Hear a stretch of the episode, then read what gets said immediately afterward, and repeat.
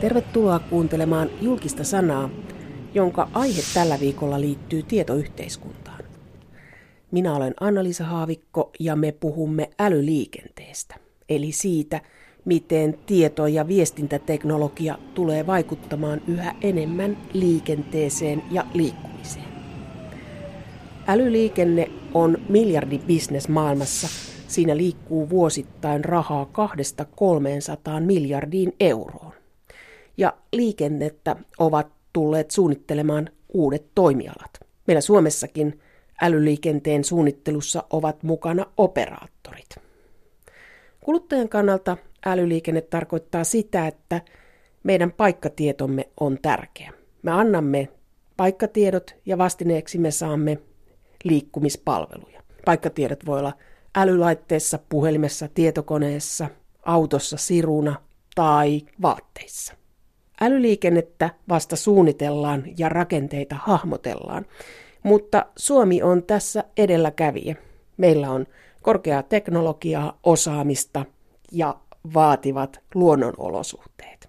Tässä julkisessa sanassa älyliikenteestä ovat kertomassa Trafin liikennelabrasta Anders Granfeldt ja Soneralta Marko Lepola ja Jouni Sintonen.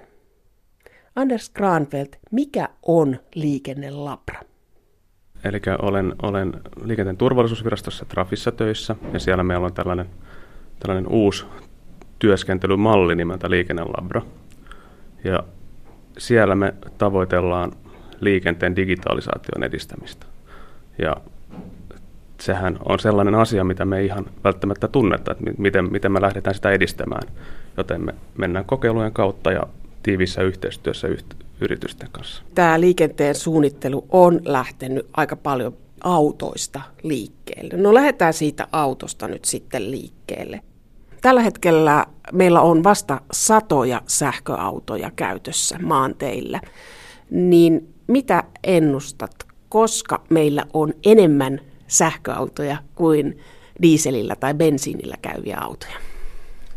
Toi on kyllä vaikea heittää mitään arvausta, että, että itse mä näkisin, että sähköautojen yleistyminen riippuu ihan siitä, minkä hintaisia autoja on tarjolla ja, ja miten monta kilometriä pystyy sillä sähköautolla yhdellä latauksella ajamaan. Ja tietenkin sitten latausverkostot vaikuttaa myös.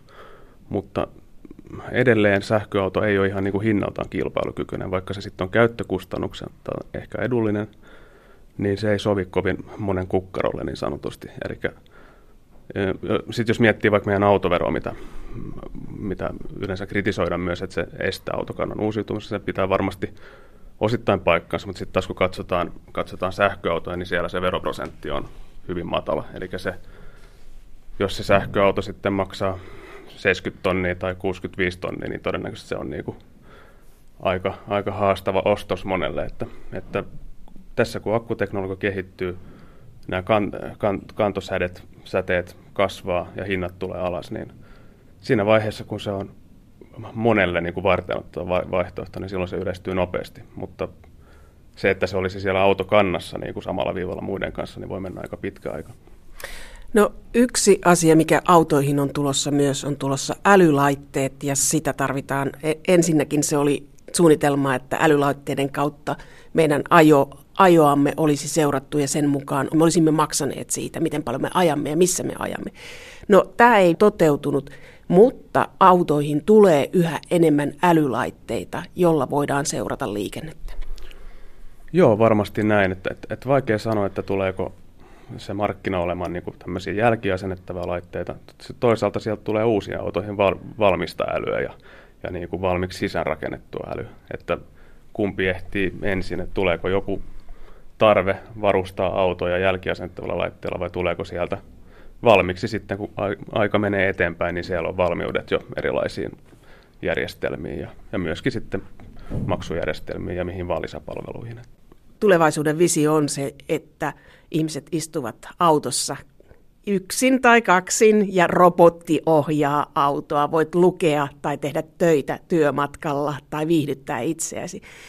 Se on tietenkin mielenkiintoista, että milloin meillä oikeasti olisi sitten tämmöisiä täysin automaattisia autoja liikenteessä, niin siitä löytyy erilaisia arvioita, että jotkut sanoo, että 10 vuoden päästä, jotkut sanoo, että 50 vuoden päästä, että, että jos nyt ajatellaan, mitä autoja tällä hetkellä myydään uutena, niin nehän ei ole vielä automaattisia. Nehän tulee olemaan liikenteessä vielä tässä 20 vuotta eteenpäin, jos tämä niin kuin jatkuu tämä, tämä nyky, nykytoiminta samanlaisena. Eli, eli se voi olla aika hidasta, että se tulee tavallisten käyttäjien mukaan. Että et se automaatioaste periaatteessa nousee pikkuhiljaa, eli siellä tulee lisää varusteita, e-, eli esimerkiksi pysytään automaattisesti kaistalla tai se pitää sen automaattisen etäisyyden edessä olevaa, mutta siellä pitää kuitenkin olla kuljettaja skarppina. Jossain vaiheessa hän voi ehkä päästä irti ratista, mutta pitää sitten puuttua asiaan, jos tulee huono olosuhde.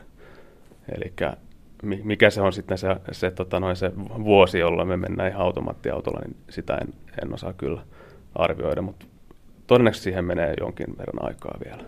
Sitä on kokeiltu Suomessa, että on autoja, joissa ei ole kuljettajaa, että on robottiautoja. Tietenkin nämä, mitä nyt on testattu, on, on tämmöisiä, niitä sanotaan niin kuin pikkubusseiksi, ja ne liikkuu aika hitaasti.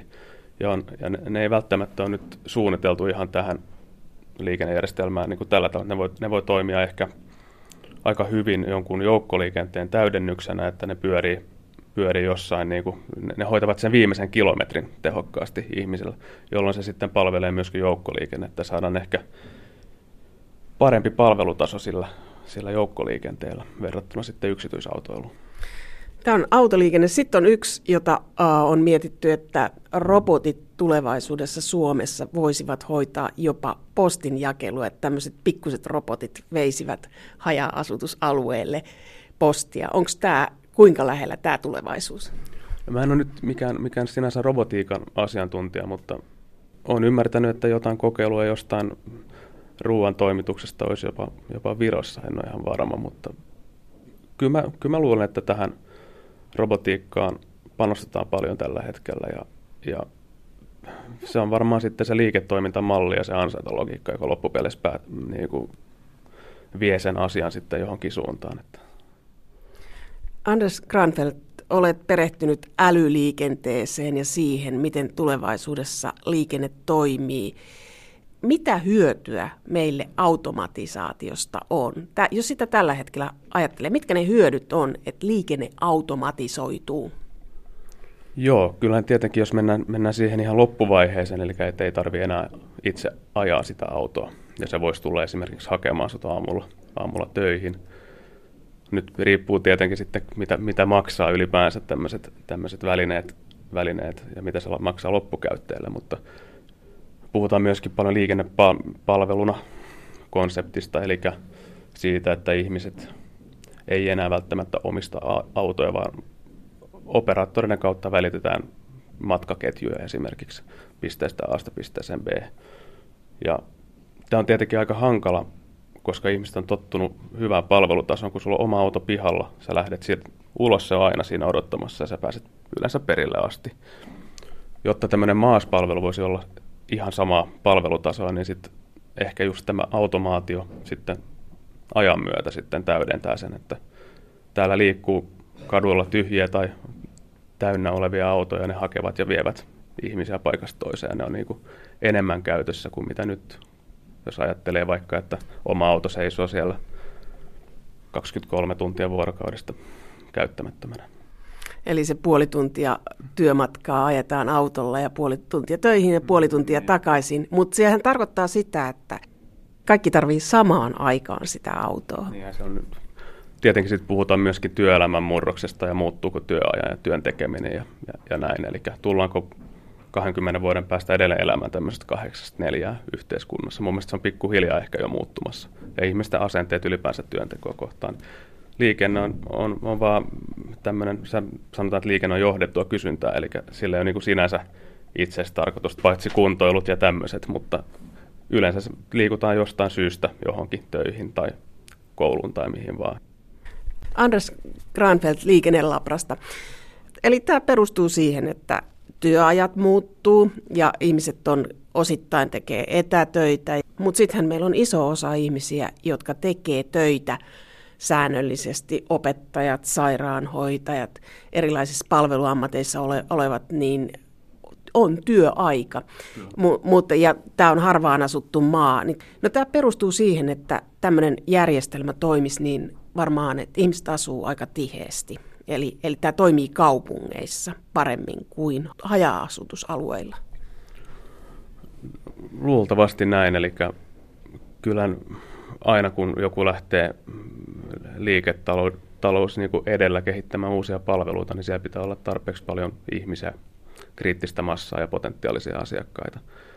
Tietenkin kyllä, kyllä tässä nähdään myöskin, että, että haja-asutusalueella olisi potentiaalia myöskin äly, älyliikenteellä, eli voidaanko siellä sitten paremmin käyttää resursseja, yhdistää erilaisia palveluita ja, ja ehkä myöskin sekoittaa eri tavalla yksityistä ja julkista rahaa. Eli tämä kaikki perustuu siihen, että meidät voidaan paikantaa. Niin, se on, se on mielenkiintoista. Tietenkin todennäköisesti varmaan se ensimmäinen on se, että on, on jonkinlainen mobiilisovellus kännykässä asen, asennettuna, millä voi sitten näitä, näitä omien palvelutarjojen kautta sitten omiin tarpeisiin tilata erilaisia kyytejä tai, tai matkoja. Ja totta kai silloin joutuu suostumaan siihen, että tämä, tämä laite paikantaa missä on, jotta se palvelu toimisi, toimisi saumattomasti. Silloin tullaan tähän näihin kaikkiin tietosuojakysymyksiin ja ne on, ne on tosi tärkeitä ja, ja niistä kannattaa niin kuin pitää, pitää huolta sellaisella tavalla, myös yritykset, julkinen sektori, kaikki, että siihen luottamus siihen, että ei tietoja käytetä väärin niin kuin säilyy sinusta kerätään tietoja, annat, jos pelkästään ostat tämmöisen kulkukortin, jolla voit liikkua busseissa, ratikoissa, junassa, hmm. Kaupungissa, niin se kirjaa, missä olet liikkunut. Toisaalta tulevaisuudessa ilmeisesti suunnitellaan niin, että on tämmöinen palvelu, jota voit käyttää, joka tietää sinusta ja sinun liikkeistäsi. Eli tässä tulee aika iso kysymys siitä, että yksityisyyden suojasta. Totta kai, totta kai siitä se on, niin kuin, se on tärkeä, tärkeä asia. Henkilötiedon käyttöön liittyvää aineistoa pitäisi saada jotenkin läpinäkyvämmäksi.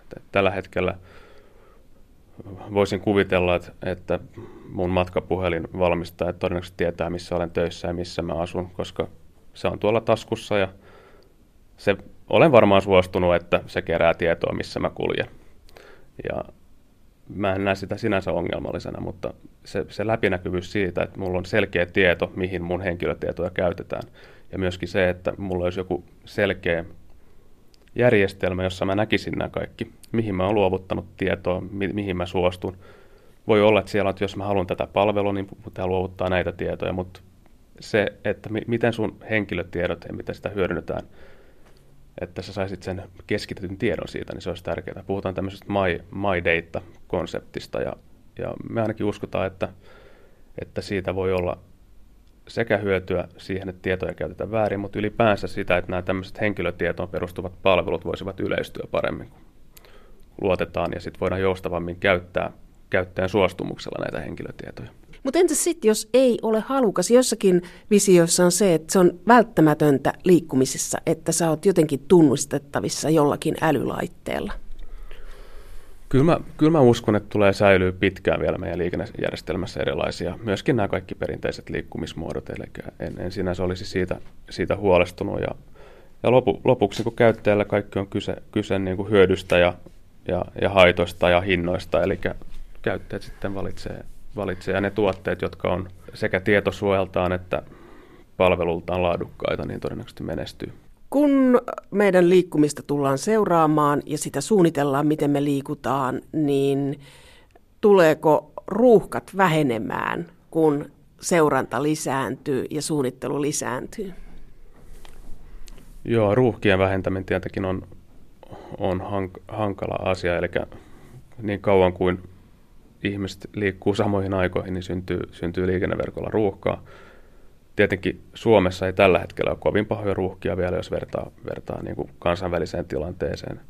Mutta toki sitten kun katsotaan, miten, miten paljon ihmisiä tähän ruuhka Suomeen muuttaa, niin, niin se voi oikeasti, oikeasti kyllä tietenkin liikenneverkot sitten alkaa, alkaa kuormittumaan niin paljon, että se alkaa vaikuttaa paljonkin siihen liikkumiseen. Ja aika näyttää, että miten, miten nämä älykkäät ratkaisut, miten ne vaikuttaa ruuhkaan, onko siellä oikeasti vaikuttavuutta tarpeeksi. No, ainakin puhutaan, kun automatisoituu liikenne, niin ne pystyy ajaa turvallisesti lähempänä toisiin, jolloin ne, sinne mahtuisi enemmän, enemmän autoja. Ja sitten taas toisaalta on nämä taloudelliset ohjauskeinot, eli Tukholmassa on ruuhkamaksu, Lontoossa on ruuhkamaksu, tämän tyyppisiä. Ne on tietenkin aina poliittisia päätöksiä ja, ja yleensä haastaviakin sellaisia, kun aletaan puhumaan niin kuin hinnoittelusta, mutta se on tietenkin tehokasta, jos se liikkuminen verkolla maksaa enemmän silloin, kun kaikki sinne haluaa, niin silloin se yleensä se riittää semmoinen 10-15 prosenttia vähemmän liikennettä. Voi olla, että se on ihan sujuvaa sitten, että se yleensä ruuhkautuminen tapahtuu aika nopeasti sitten tietyssä pisteessä. Tänä päivänäkin on mahdollista valita reittejä sen mukaan, että älylaitteella pystyy katsomaan, että missä on ruuhkaa ja kiertää niitä ruuhkia maanteilla. Esimerkiksi jos tulee kohti Helsinkiä viikonloppuna, niin voi katsoa reittejä. Niin onko tällä vaikutusta? Näkyykö tämmöinen, että ihmiset katsoo älylaitteilla reittejä, niin onko sillä ollut vaikutusta? Mä, sanoisin, että varmaan, varmaan tällaisessa häiriötilanteessa, jossa tapahtuu tapahtuu onnettomuus tai joku muu asia, joka tukkii sen väylän tai aiheuttaa tämmöistä niin kuin ruuhkaa, mitä ei ollut ennakoitavissa, niin silloin tämmöinen tieto on erittäin tärkeä, että silloin se liikenne voi mennä eri reittejä pitkin. Todennäköisesti nekin sitten, jos on ruuhka-aika, niin nekin ruuhkautuu pahemmin, mutta kuitenkin se, se kokonaisvaikutus on niin positiivinen. Sitten taas, jos puhutaan tämmöisestä jokapäiväisestä ruuhkasta, joka vaan johtuu siitä, että siellä kerta kaikkiaan vaan tulee samaan aikaan liikaa liikennettä, niin se, vält, se siinä kohtaa ei välttämättä sit reitin opastusta niin paljon hyötyä, mutta nimenomaan tämmöisessä poikkeustilanteessa. Ruvetaanko liikennettä ohjaamaan digitaalisesti? Tuleeko liikennemerkeistä digitaalisia, että ne vaihtuvat sään mukaan? No niitähän on ollut aika pitkään jo Suomessa isommilla väylillä ja, ja tunneleissa ja, ja jollain pienimmälläkin väylillä. Eli siellä on, siellä on sekä sääohjaus, ne voi mennä sään mukaan, sitten siellä voi olla liikennetieto-ohjaus, eli katsotaan mikä se liikennetilanne on, ne ohjataan sen mukaan.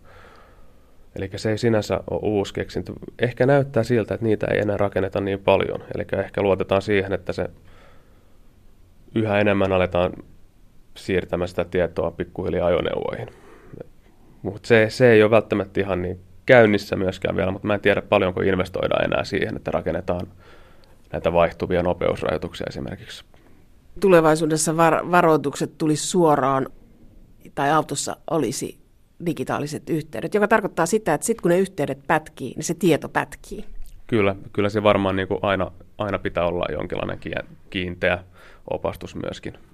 Mutta välttämättä, kun kuitenkin tämmöiset muuttuvat järjestelmät on kalliita, niin, niin luultavasti sen tyyppinen äly siirtyy sinne ajoneuvokantaan pikkuhiljaa. Liikennelabran sivuilla puhutaan liikenteen jakamistaloudesta. Mitä se tarkoittaa?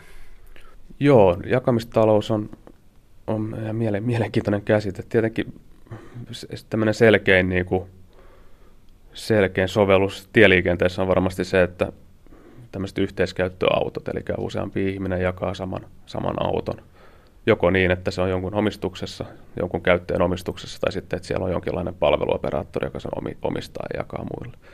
Silloinhan sitten pitäisi syntyä taloudellista hyötyä siitä, että siellä on useampi jakamassa niitä kustannuksia. Eli se on, se on yksi esimerkki.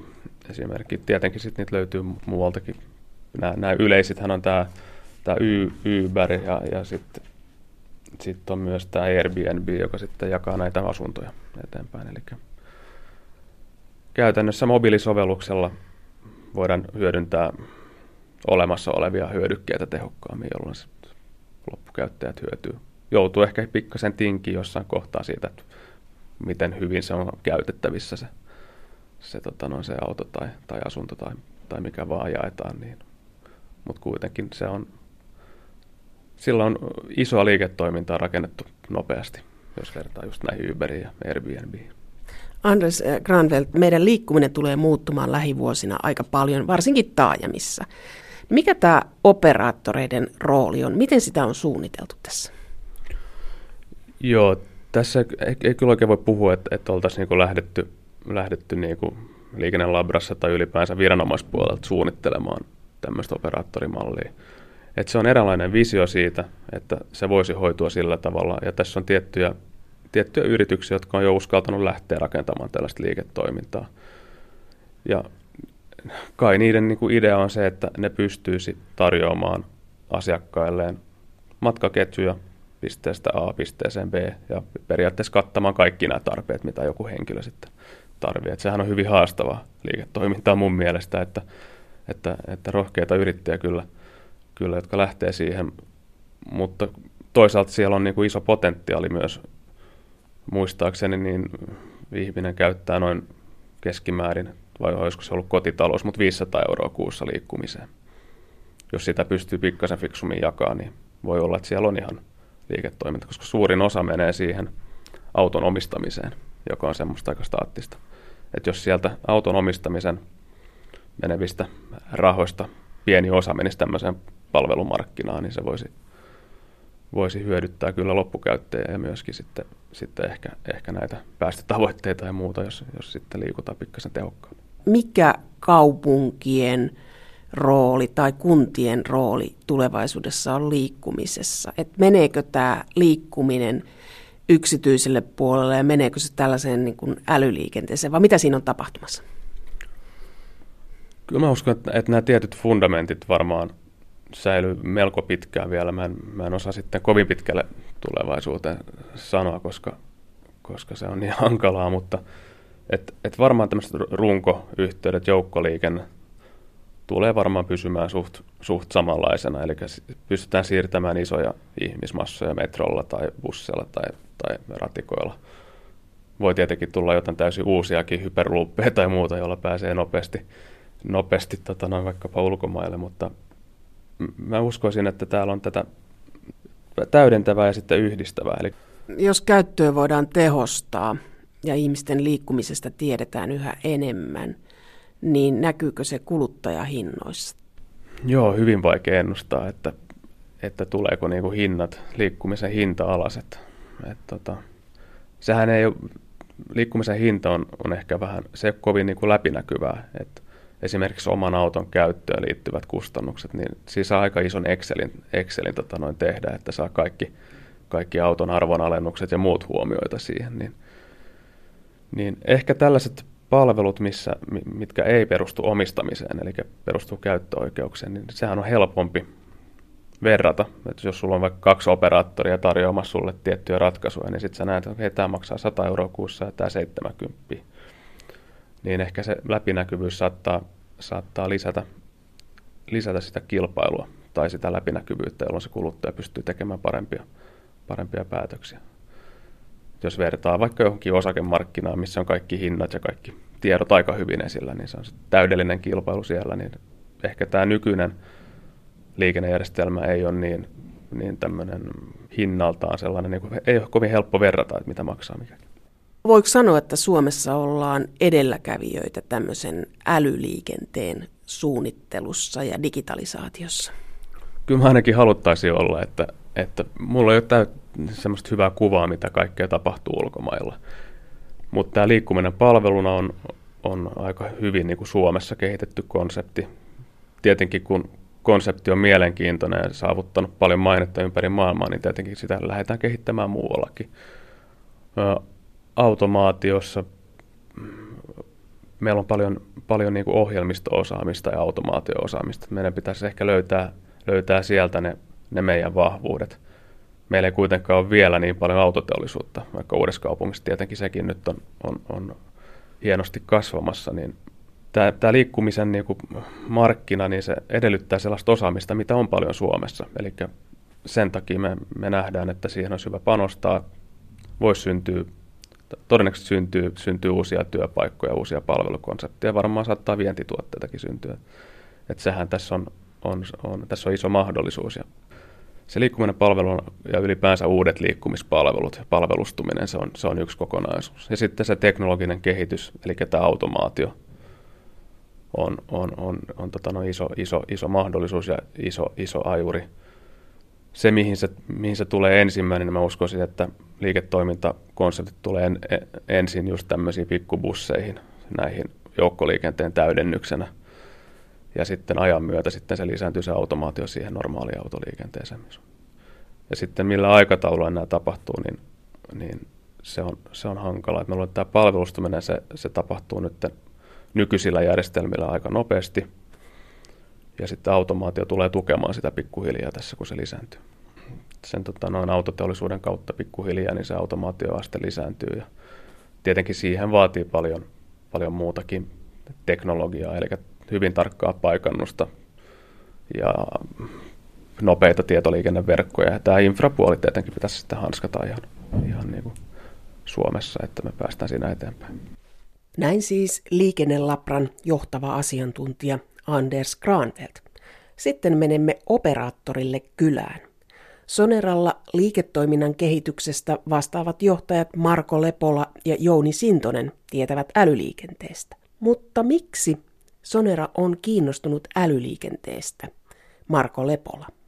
No aivan ensinnäkin tämä muodostaa tietoliikennekokonaisuuden. Ja tietysti silloin ollaan operaattoreiden omimmalla toiminta-alueella, että me tuodaan toimivia verkkoja tämän kaiken mahdollistamisen pohjalle. Mutta sitten tietysti meillä on intressinä se, että, että tähän muodostuu erinäköisiä palveluekosysteemeitä ja operaattorit pyrkii hakemaan niistä sitten oman roolinsa, missä he voivat taas loppukäyttäjien palveluiden tuottamisessa olla mukana.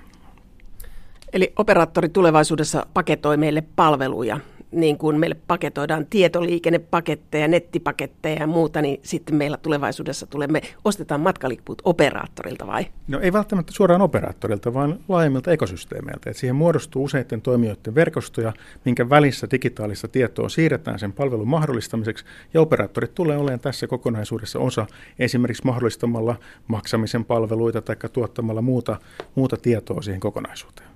Meillä on tulevaisuudessa älykkäitä autoja, niin miten tämä tieto liikkuu? Miten se on suunniteltu tällä hetkellä, että se liikkuu? No, tulevaisuuden autot ja itse asiassa nykyisetkin autot niin pystyy kommunikoimaan matkapuhelimeverkkojen kautta, 3G, 4G, tulevaisuudessa 5G-verkkojen kautta. Ja tieto päätyy niistä autoista kerättynä sitten joko näiden autonvalmistajien tarjoamiin palveluihin ja niihin järjestelmiin, tai sitten esimerkiksi vaikkapa niin kuin yhteistyössä vakuutuspalveluja tarjoamien yritysten järjestelmiin. Ja me ollaan siinä sitten mahdollisessa tämä tiedon siirto ja tallentaminen, niin me ollaan siinä roolissa sitten mukana. Jouni Sintonen yksi keskeinen elementti ihan tämän turvallisuustason parantaminen tällä puolella. Eli autot pystyisi, edellä oleva pystyisi varoittamaan nopeiden verkkojen takia takana tulevia mahdollisesti vaaratilanteesta, on se onnettomuus tai mikä hyvänsä. Et yksi, yksi keskeinen driveri siellä puolella on turvallisuuden parantaminen. Eli se on tämä ensimmäinen vaihe, että tämmöinen turvallisuuden parantaminen, ja tämä tarkoittaa sitä, että tätä tietoa tullaan keräämään autoista paljon, ja se vaikuttaa esimerkiksi, äsken kerroitte tässä, että se tulee vaikuttamaan vakuutuksiin. Eri vakuutusyhtiöt miettivät omia vakuutustuotteitaan ja yksi tapa liikennevakuutuksessa on sitten muodostaa liikennevakuutus sen ajotavan perusteella. Milloin ajaa, missä ajaa, jossakin tapauksessa myöskin ajotapa. Että onko se nyt mm, hyvin aggressiivista, voimakkaita jarrustuksikiihityksiä. Ja näistä vakuutusyhtiö tulee laskemaan oman, oman tuota riskikartoituksen kautta jonkunlaisen vakuutusarvon sille henkilölle ja se vakuutusmaksu määräytyy sen perusteella. Tällä hetkellä vakuutusmaksut kerätään etukäteen tulevalta kaudelta, mutta tässä mallissa ne tulisi sitten tämän liikennesuoritteen, joka on nyt se ajo, tapa, ajomalli, aika ja muu, niin sen perusteella määräytyisi se maksu. Mutta niin kuin sanottu, se on vakuutusyhtiöiden omia asioita. Kaikki Suomessa sitä pohtivat tällä hetkellä. Varsinaista läpimurtoa ei vielä Suomessa tarjonnassa selkeästi ole, mutta niin kuin mainitsit, niin Amerikassa ja varsinkin Englannissa hyvin paljon käytössä tänä päivänä. Älyliikenne on miljardibisnes, niin siinä tulee olla aikamoinen rakenne mikä, mikä kehittyy tässä, mutta myöskin tähän liittyy myös se, että yksityisyyden suoja. No se, se nykyisenkin lainsäädännön mukaan, joka tulee nyt sitten voimaan toukokuussa 2018, tulee entisestään tiukentamaan yksilösuojaa, joita yritykset joutuu toteuttaa ja joutuu toimimaan sen mukaisesti. Teleoperaattoreille se on jo entuudestaan hyvin tuttua. Meillä on hyvin tiukat säädökset, joita meitä valvotaan tietosuojan ja yksilösuojan kohdalta, mutta tuo, tulee tuomaan ilmeisesti toisen tyyppisille toimijoille vähän haastetta lähteä rakentamaan se mallinsa niin, joka on kumminkin yksilösuojan ja sen kuluttajan kannalta äärimmäisen hyvä ja tärkeä asia, että tähän on kiinnitetty huomiota. Näissä täytyy tehdä kuluttajille ymmärrettäviä valintoja, että he tietävät, mitä tietoja heistä kerätään, mitä, ja he itse päättävät aktiivisesti, he antavat ne tiedot siihen käyttötarkoitukseen. No mitäs tietoja tällä hetkellä kerätään liikenteestä? No Tällä hetkellä on olemassa vielä tosi vähän sellaisia palveluita, missä oikeasti kerättäisiin tietoja kuluttajilta aktiivisesti. Että tähän on tehty joitakin pilotteja ja pilottikokeiluita, missä kokemukset on pääsääntöisesti hyviä siitä, että kuluttajat näkee sen lisäarvon merkittävänä ja he tietävät, että miten heidän luovuttamansa tieto on heidän hyväkseen käytetty. Mutta ei ole vielä sellaista niin kuin laajamittaista ilmiötä, jossa tätä tietoa kerättäisiin paljon. Koska meillä tulee tämä, nämä sirut liikenteeseen sillä tavalla, että ne on arkipäivää? Uusissa autoissahan ne jo on, mutta Suomen autokanta, joka on yli 11 vuotta keski-ikäistä, niin tuota, niistähän ei ole. Ja silloinhan kuluttaja joutuu itse tekemään päätöksen, että tuota, haluaako hän tyy- tämän tyyppistä palvelua ottaa käyttöön tai tämän tyyppisiä vakuutuksia tai jotain muita palveluita, mitä se ympärille tekee. Ja sitten itse ottaa tämän ensiaskeleen hankkiakseen jonkunlaisen palvelun, joka voi sisältää sitten jonkun laitteiston, joka liittyy autoon ja muuhun. Että muutenhan esimerkiksi teleoperaattori ei kerää niistä autoista tai ihmisistä mitään tietoa itselleen kun varastoon. Se on, se on täysin mahdoton tehtävä ja eikä, eikä lainsäädännön mukaan ole mahdollista. Ja tämä ei myöskään mitenkään rajoitu vakuutuspalveluihin, eli on olemassa myös paljon muita sellaisia palvelualueita, missä tämän tyyppistä sisällöstä on hyötyä. Esimerkiksi auton korjaaminen ja ylläpitopalvelut, niin siinä on myöskin tilanteita, joissa kannattaa harkita sitä, että haluanko antaa autostani tietoja korjaamon käyttöön, jotta matka ei katkee yllättäen tai, tai yllättävät viat ei, ei tule sitten tielle. Niin auto kertoo, että, että nyt pitäisi vielä huoltoon, mutta mahdollisesti myöskin suoraan tämän huoltopalvelun tarjoaja saa sen tiedon ja pystyy, pystyy esimerkiksi sitten reagoimaan siihen ja auttaa sen auton korjaamisessa. Tässä tulee aika kova kilpailutilanne sitten tulevaisuudessa, että, että kenen kanssa liittoudutaan. että kun ostat auton, niin mikä, kenen, kenen käyttöjärjestelmä ja ketä operaattoria käytät, että tämäkö tulee olemaan tulevaisuutta?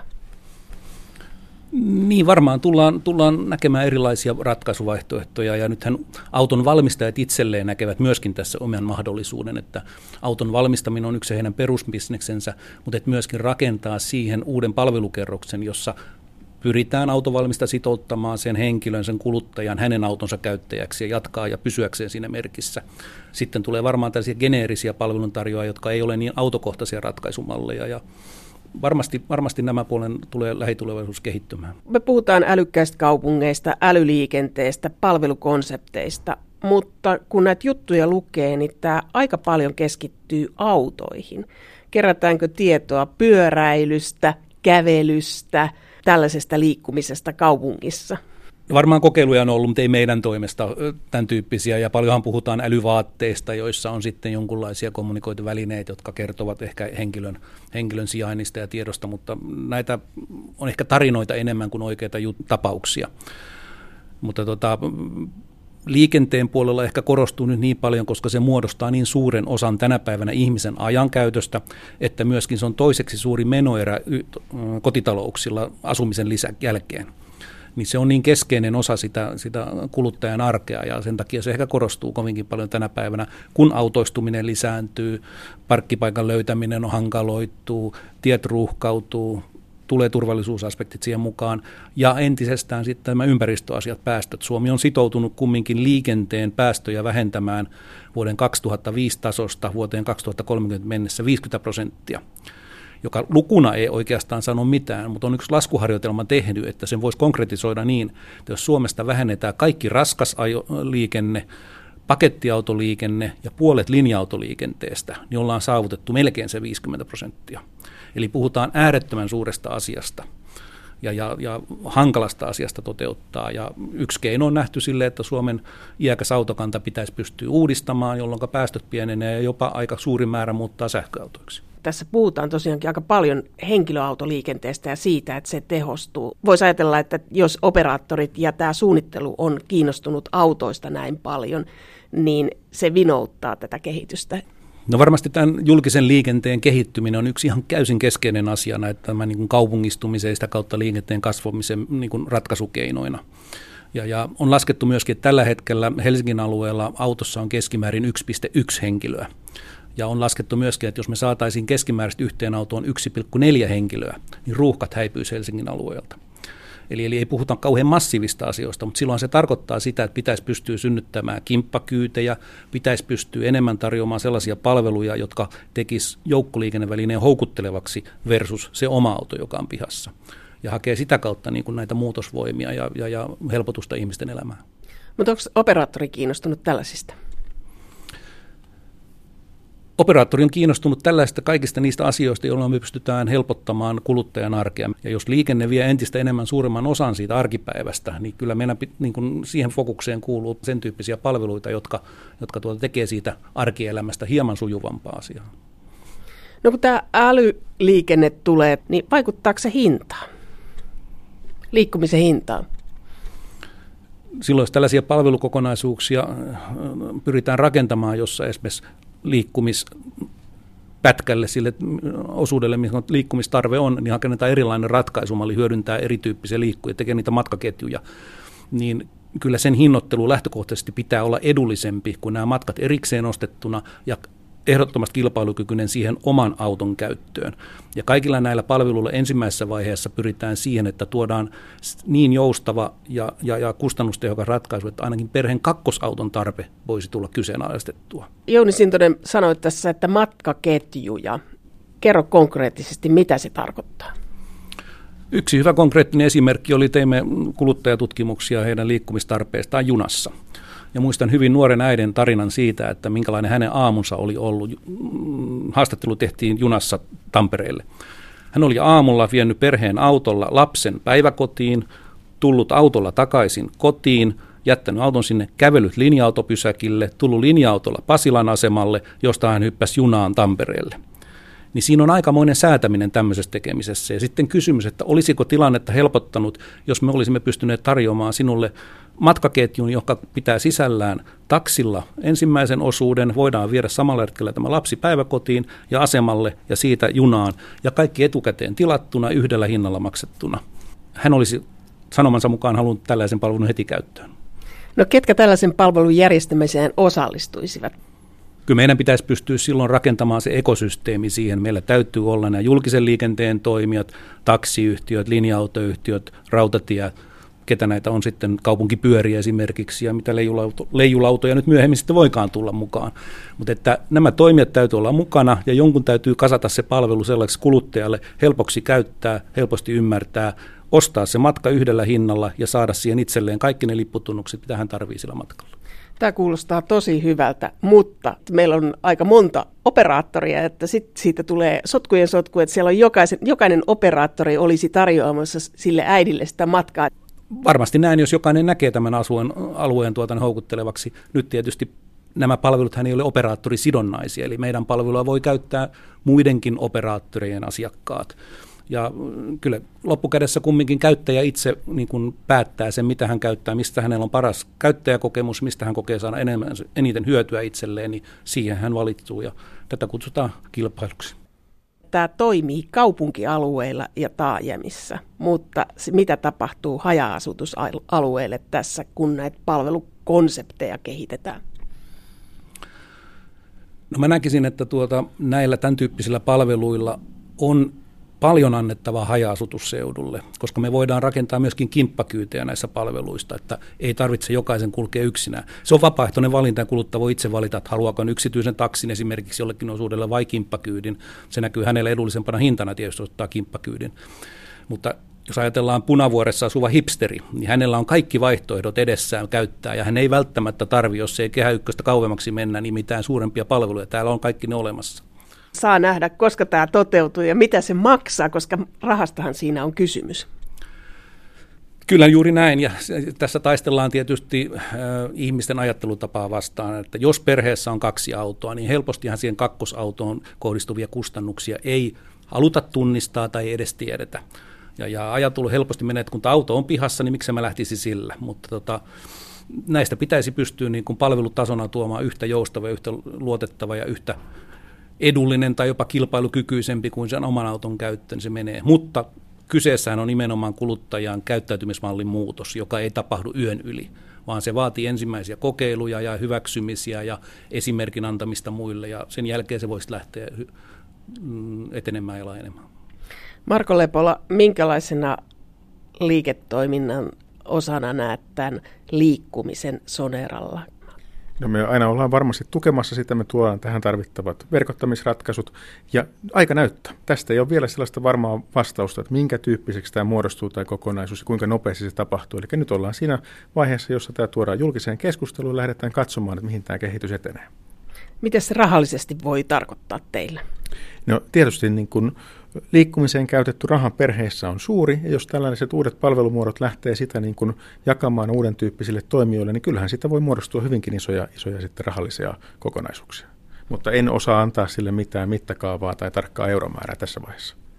Niin tämä on aika uusi ajatus, että meillä tulevaisuudessa liikkumisessa on mukana myös operaattori ja me maksamme operaattorille palveluista, jotta me liikumme paikasta A paikkaan B. Toimiiko tämä jossain jo? On kokeiluja tehty esimerkiksi Saksassa, mutta ne on esimerkiksi rautatieyhtiön ympärille rakentuneita malleja ja, ja niitä on kokeiltu tämän tyyppisiä, että kaikki julkiset välineet olisivat tällaisen palvelun, palvelussa saatavilla, niin niitä ei vielä noin laajamittaisesti ole missään tehty ja sen takia aika paljon maailmalla katseet on kiinnittynyt Suomeen päin, koska täällä ollaan kerrottu, me ollaan edistyksellisiä edelläkävijöitä täällä, joka pitää osittain paikkaansa. Meillä on korkea teknologiaymmärrys täällä, me ollaan riittävän pieni pystyäksemme keskustelemaan eri toimijoiden kesken näitä asioita ja rakentamaan niitä kokeiluja ensimmäisessä vaiheessa. Missä kokeilut on pisimmällä Suomessa? Turussa, Tampereella, Helsingissä? Kokeiluja on tällä hetkellä, en osaa sanoa pisimmällä, koska se on vaikea mitata. Siellä on vähän erilaisia niin kuin sisältöjä näissä kaikkea, mutta kokeiluja tehdään Turussa, Helsingissä, Hämeenlinnassa, Seinäjoella, Ylläksen matkailualueella. Puhutaanko viidestä vuodesta vai kahdesta vuodesta vai kymmenestä vuodesta, että tämmöinen älykäs liikenne alkaa meillä sujua ja toimia? Siinä on montakin eri aikajanaa. Tälle autoista saatava tieto ja, ja, ja sen hyödyntäminen kuluttajan hyödyksi, esimerkiksi saada etukäteen sillä paikalla, missä hän ajaa, niin onnettomuustiedot siihen, tai sitten esimerkiksi tämä vakuutuspuoli. Niin näitä tulee tänä vuonna olemaan hyvin paljon jo saatavilla. Sitten taas jos mennään tällaiseen liikkuminen palvelutyyppiseen tekemiseen, jossa ihmisen pitää muuttaa omaa kuluttajatottumustaan, että ei käytetä omaa autoa välttämättä, vaan otetaan se koko matkaketju palveluna, niin siihen saattaa mennä vielä muutama vuosi ennen kuin siitä tulee niin kuin normaali käytäntö. Tällä hetkellä tehdään siihen liittyviä pilotteja ja kokeiluja ja, ja pyritään osallistuttamaan ne käyttäjät mukaan, että päästään paremmin sen palvelun sisälle kiinni, että mitä siellä pitäisi olla, jotta se koetaan houkuttelevaksi. Mikä on suurin muutos, mikä tapahtuu kuluttajan arkipäivässä, kun tämä alkaa toimia? No suuri muutos on varmaan se, että jos aikaisemmin on käyttänyt aamulla 45 minuuttia autoon päästäkseen A, pisteestä A pisteeseen B, niin tällä hetkellä sen 45 minuuttia voi sitten käyttää opiskeluun, viihdetarkoitukseen, lepäämiseen, koska ei tarvitse itse ajaa, vai voi mennä näille palvelujen avulla. Niin todennäköisesti ruuhkat tulee merkittävästi myöskin samaan aikaan pienenemään. Eli palvelee monelta eri taholta.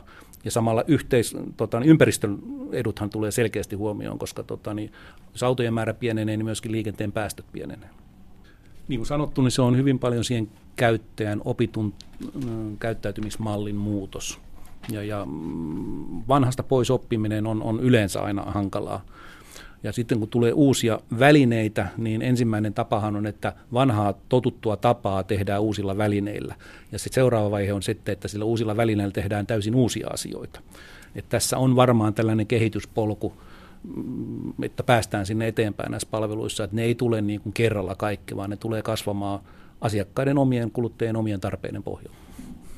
Ketkä on teidän yhteistyökumppaneita tässä, kun te suunnittelette näitä? No näillä uusilla mm, palvelun kehittämismenetelmillä, voidaan vaikka kettereksi menetelmiksi nimetä, niin tietysti ne käyttäjät itse ovat kumppaneita. Me haetaan niitä kokemuksia, niitä tarpeita, lähtökohtia käyttäjiltä, tehdään ensimmäinen versio, testataan heillä, pyydetään palautetta ja sillä tavoin kehitetään. Mutta totta kai meillä ei itsellämme ole linja-autoja, ei junia, ei takseja, niin me tarvitaan nämä toimijat aina. Jokainen tarvitsee nämä toimijat niin kuin yhteistyökumppaniksekseen jolloin tietysti tullaan niin kuin rajapintakysymyksiin tietojärjestelmistä, että pitää pystyä saada linja-autoliikenteen matkaajat esimerkiksi, milloin on missäkin pysäkillä, jotta voidaan rakentaa näitä matkaketjuja. Tämä on myöskin sellainen alue, että nyt tällä alueellahan tapahtuu useiden yritysten kokeiluita yhtäaikaisesti. Eli ei tämä ole mitenkään rajoittunut operaattoreihin, vaan tähän on nyt se vaihe, jossa syntyy useiden toimijoiden niin kuin yhteisiä kokeiluita, tosittain ehkä kilpailevia kokeiluita, ja niiden kautta alkaa muodostua sitten sellaisia palvelukokonaisuuksia, jotka kuluttajia todella kiinnostaa, jotka lähtee sitten, sitten käymään, käymään niin kuin valtavirraksi.